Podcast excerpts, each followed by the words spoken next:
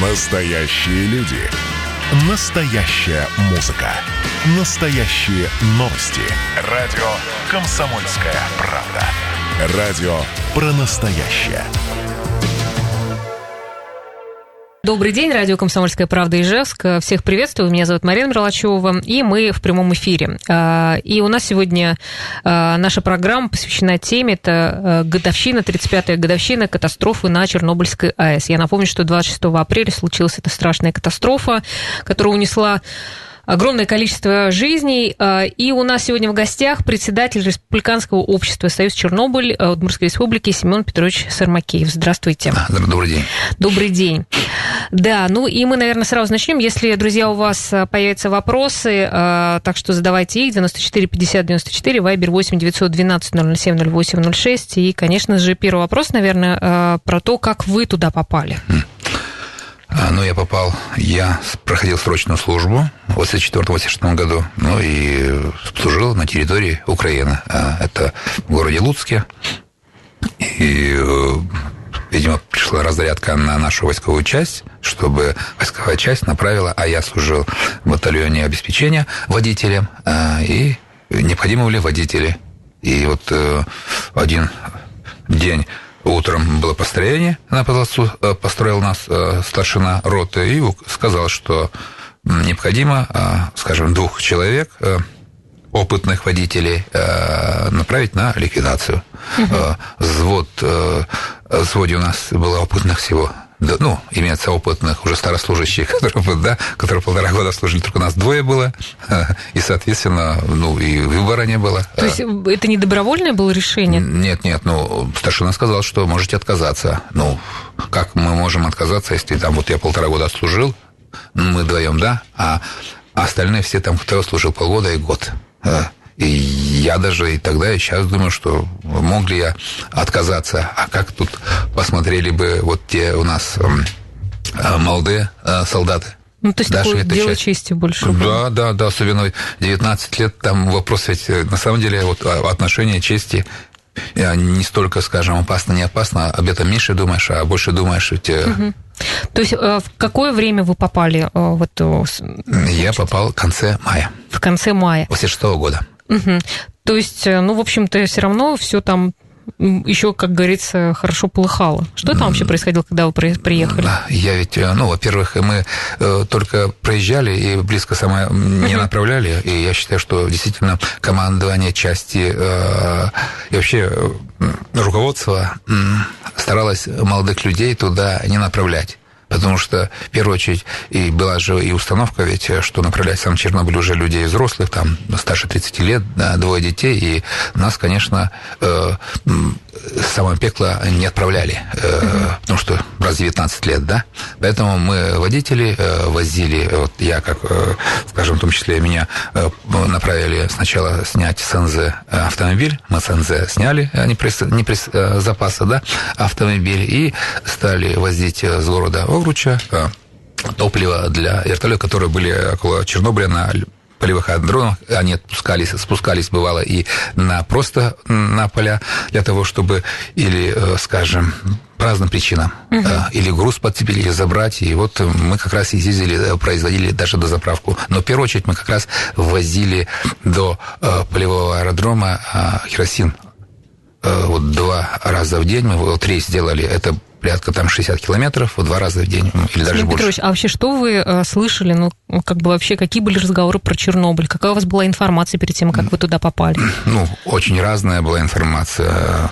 Говорили, что э, вот взрыв был, там защиты не было, разговоры шли, что вот э, он должен вроде должен был в случае аварии куда-то упасть, да, то есть э, там должен был какой-то, то есть это на огромный котлован, емкость, да, туда и закрыться, типа, то есть разно-разно, то есть шли, потому что э, мы же общались не специалистами, ведь, а простыми э, солдатами, даже офицерами, которые не понимали. Я даже вот сейчас читаю книгу, да, да, и там тоже пишут, что даже первые дни, даже руководство атомной электростанции даже не хотело верить, что это был взрыв реактора, то есть э, хотели э, думать, что это был просто пожар в машинном зале, э, то есть реакторном зале. То есть они, если уже не могли поверить, что вот такое случилось.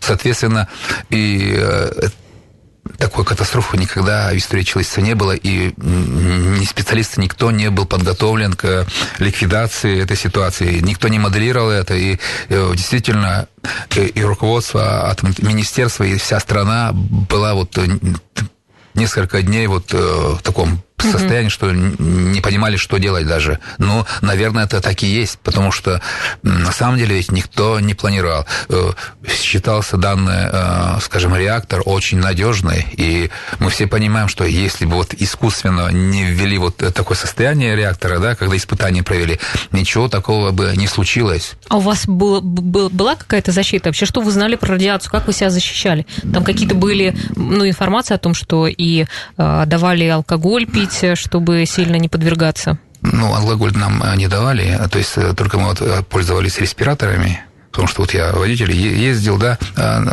на автомобиле, да, то есть э, просто респиратором пользоваться для того, чтобы э, не вдыхать вот радиоактивную пыль. Угу. Ну, шла постоянно работа по пылеподавлению, э, вот обочины постоянно поливали специальным полимером, чтобы, ну, она пленка образуется и уже пыль не поднимается, потому угу. что все равно, когда машина двигается по даже асфальтированной дороге, все равно пыль поднимается, а эта же пыль уже зачастую уже радиоактивная, потому что радиоактивные осадки выпали, и, скажем, их надо было удерживать дальше. Вот пылеподавление шло, вот занимались даже в этой части. Ну и м, те же вертолеты тоже, вот э, вы видите, фрагменты фильмов показывают, что поливает вертолет. Да, то есть это тоже вертолеты поливали специальные полимеры для э, пылеподавления, чтобы на поверхностях, э, куда вот радиоактивная пыль села, чтобы больше не поднималась и дальше не переносилась. Ну, вы как-то физически чувствовали себя? Что-то были какие-то симптомы? Нет, э, ну, я же не был таких вот э, зонах, где вот там тысячу, да, или там две, две тысячи,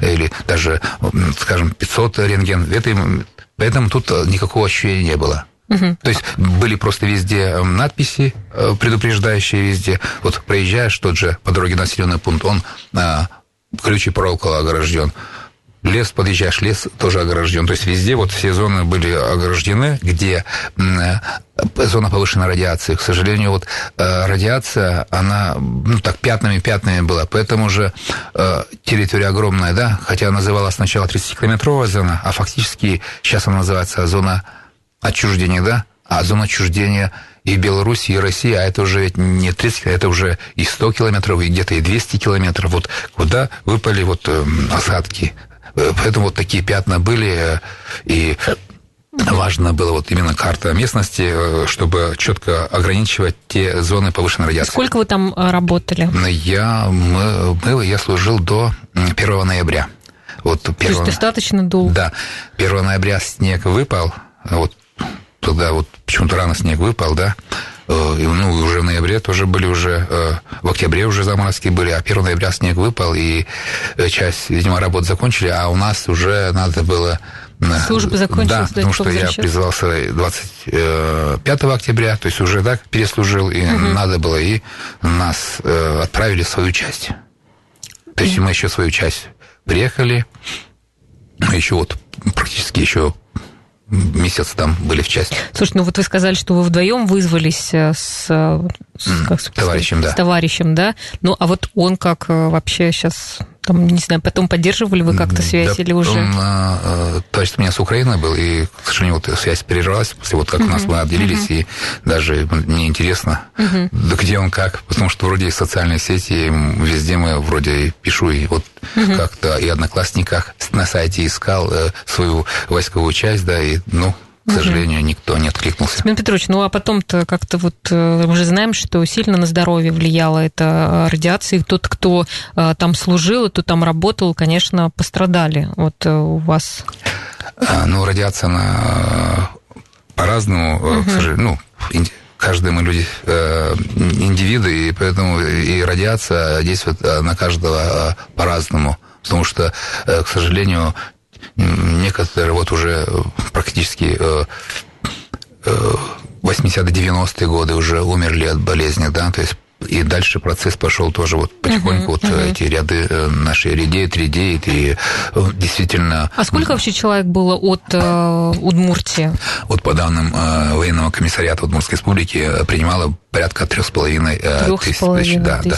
Ну, говорят, где-то около трех, но вот нам военный комиссариат справку дал, что порядка трех с половиной тысяч наших земляков принимало участие. Это только по данным военного комиссариата, а военный комиссариат дает данные, в первую очередь, тех людей, которые она призывала, а у нас ведь еще были люди, которые были направлены на а, ликвидацию качества командировочных. Вот большой, скажем, пример это город Глазов. А город Глазов, что он как раз входил э, в систему Министерства Минсредмаша, э, то есть как раз атомной промышленности, и там много были направлены туда и медиков, э, э медсанчасти, да, туда, угу повара, в том числе специалисты э, Чепецкого механического завода. Но ведь многие ехали туда и даже не знали, что да, это но, смер... ну, опасно очень. Ну, вот, скажем, специалисты Чепецкого механического, скорее всего, знали, потому что мы сами слышали раньше, угу. что э, данное предприятие давно работает с радиоактивными материалами, и Арийского не знали. Вот другое дело, что вот тех людей, которые призывали запаса, э, тем более им изначально это призывали на военные сборы, то есть он из дома уходил угу. на военные сборы. И даже и оказывался там. У нас просто сейчас небольшая пауза, мы продолжим. Я напомню, что у нас в гостях председатель Республиканского общества Союз Чернобыль Удмуртской республики Семен Петрович Самаркеев. Ждем ваших вопросов, а, задавайте, пожалуйста.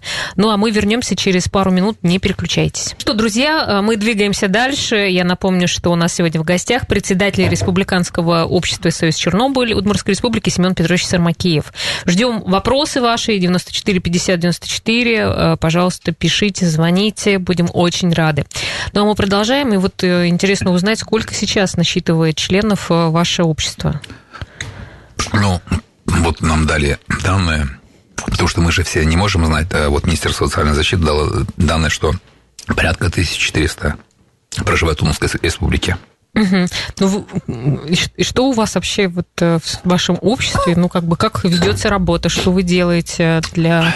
Э, и в чем как бы нужда сейчас э, тех, кто прошел эту аварию? Общественная организация была создана вот как раз 7 мая 1992 года. То есть в следующем году у нас будет 30 лет организации. Почему, как создалась организация? Вот в 1991 году был принят закон о социальной защите граждан, подвергшихся воздействию радиации вследствие катастрофы на Чернобыльской АЭС определена категория, кто такой участник, кто такой пострадавший. Всем участникам выдали в 1991 году, и в том числе и мне, удостоверение специальное. А, пригласили меня вот э, в военкомат, выдали удостоверение, вручили нагрудной знак, и все, определился статус. И вот после этого уже стали организовываться общественные организации по всей стране. И в том числе и в Удмуртской республике была создана такая организация. То есть участники ликвидации стали объединяться. В первую очередь для э, оказания помощи, для общения, для того, чтобы важно вспомнить э, друг друга, найти, с кем вместе были, ну и оказывать помощь. И, и в настоящее время вот это основная задача, это вот оказывать помощь э, тем участникам ликвидации, кто оказался в трудной жизненной ситуации. Ну а вообще как сейчас э, поддерживают э, ликвидаторов?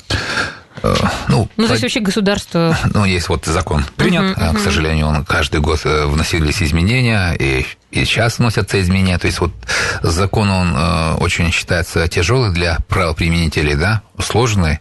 И Почему? По, ну, он отсылочную, он отсылочную норму носит, да, то есть разные термины не очень понятные, и вот они отсылают то одно, то другому нормативному акту, и, к сожалению, вот разное толкование этого закона, э, и плюс э, меняется, меняется. То есть вот э, сегодня была одна норма, его изменили на другую.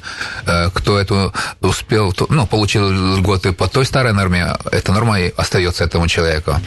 Сейчас уже, когда он обратился, уже когда законы изменились, у него уже льгота другая уже. И вот это тоже, я считаю, что достаточно большая проблема. Она вообще, во-первых, делит этих категорий, потому что успел, не успел, да? Вот угу. кто успел, он чуть больше получает, кто не успел, чуть меньше, и это болезненная тема. А ну да, Почему? ну не есть сожаление, что все-таки люди шли тогда и помогали, а сейчас, в общем У нас Конституционный суд уже практически каждый год выносил определение постановления, и вот одни из, скажем, постановлений Конституционного суда четко гласило, что вред, полученный при одних и тех же обстоятельств, и должно возмещаться одинаково. Но, к сожалению, вот такого нет. И люди вот постоянно идет обращение не только самих участников, да, проблемы возникают сейчас чаще и чаще членов семей, потому что часть льгот, она переходит вдовам.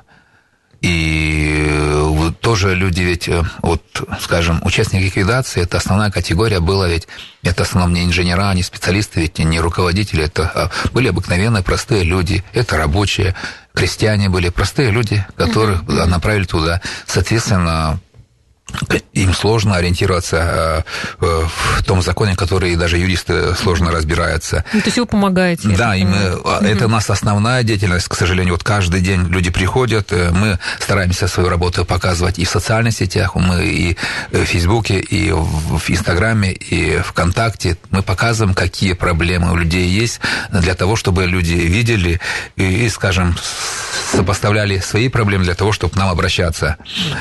Поэтому в этой части, э, к сожалению, угу. вот э, проблем меньше не становится, и люди э, постоянно обращаются. Ну, вы еще и просветительской деятельностью активно сейчас занимаетесь. Интересно, а вообще какие чаще всего вопросы про Чернобыль задают? Да, то есть мы это основная, то есть это вот два основных направления. Это помощь и вот э, сохранение памяти. Тут проведение урока мужества как раз это сохранение памяти. Э, э, почему мы на это упор делаем? Потому что общество, общество к сожалению, воспринимает э, участников ликвидации как жертв, как пострадавших. Да? То есть всегда и спрашивают, вот там, сколько получили, как здоровье. Угу. Э, ну, про здоровье, мне кажется, да. Да, да. И, конечно, э, угу. мы считаем, что все-таки не жертве а герои, которые выполнили свой государственный... Э, ну, вам еще дали орден мужества, да, насколько да, это, да, за да, что, как да, бы это все... как раз да, мужество и героизм, мы этим гордимся и всегда... Всем, что ли, давали или нет, нет, нет, кому? нет, там у нас не так много, но порядка 250 участников ликвидации Судмурской республики имеет этот орден. Так а за что все-таки? Ну, Почему очередь, вас выделили?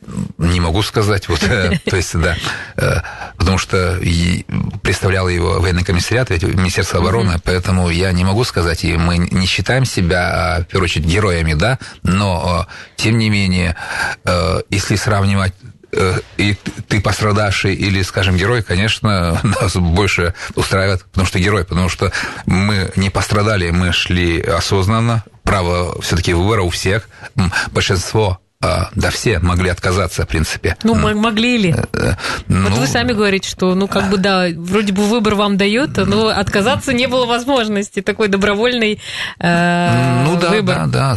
И в Советском Союзе ведь тоже мы понимали, вот общество вот такое было достаточно дисциплинированное. И сказали, сказали. И таких случаев, например, чтобы кто-то э, убежал или там, а, вот как сейчас, вот, скажем, отлынивает от армии, да, практически таких случаев очень, э, ну, редко практически. И сейчас мы не слышим, что вот человек убежал или там спрятался, угу. редко было. Поэтому, ну, тем не менее, а, хотел бы вот даже тут донести, что все-таки просим, чтобы общество воспринимало их как э, героев, а не как жертв. Да, а вообще, как вы считаете, что важно сейчас, э, вот на сегодняшний день, знать о Чернобыле? Ну, важно знать, что вот есть такая катастрофа, и я часто даже на уроках мужества рассказываю, что, э, к сожалению, даже рядом с Удмуртией, это вот на территории Ульяновской области, на территории Мордовской республики, это же недалеко от нас, есть э, территории, э, имеющие специальный статус, где вот радиоактивные осадки выпали, имеют ну, специальный статус, и государство местных жителей поддерживает ну, дополнительными льготами. То есть, если бы вовремя мы туда не пошли, не ликвидировали, не закрыли бы, то могли эти радиоактивные осадки выпасть и на территорию Удмуртской республики.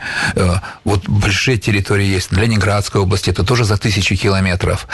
Э, поэтому стараемся обществу, вот и детям рассказывать, что э, на примере вот того случая, да, катастрофы, что никто стопроцентных гарантий не дает данным объектам. И общество должно готово быть ликвидации. И чтобы так не получилось, что вот ты знаешь, что это опасно, а мы сейчас много знаем информации, что э, опасно, да, остаться дома и решить, что вот... Так а вот тогда ведь многие пошли, потому что и не знали о том, что не насколько знали, это да. вообще опасно, просто да, сказать, да, ну вот да, случилась да. там а, авария, давайте помогите. Да, да. Ну, общем... Направили, приказ был, тем более да. они же э, военнослужащие, э, военнообязанные, приказ был и ушли. Как сейчас общество поведет, это вопрос, да. Но, тем не менее, если мы будем рассказывать, э, я думаю, что в любом случае результат хоть небольшой, но будет. Угу. Ну, у вас э, в обществе, ведь вы сказали о том, что есть люди, которые прямо в самом были, э, ну, в центре.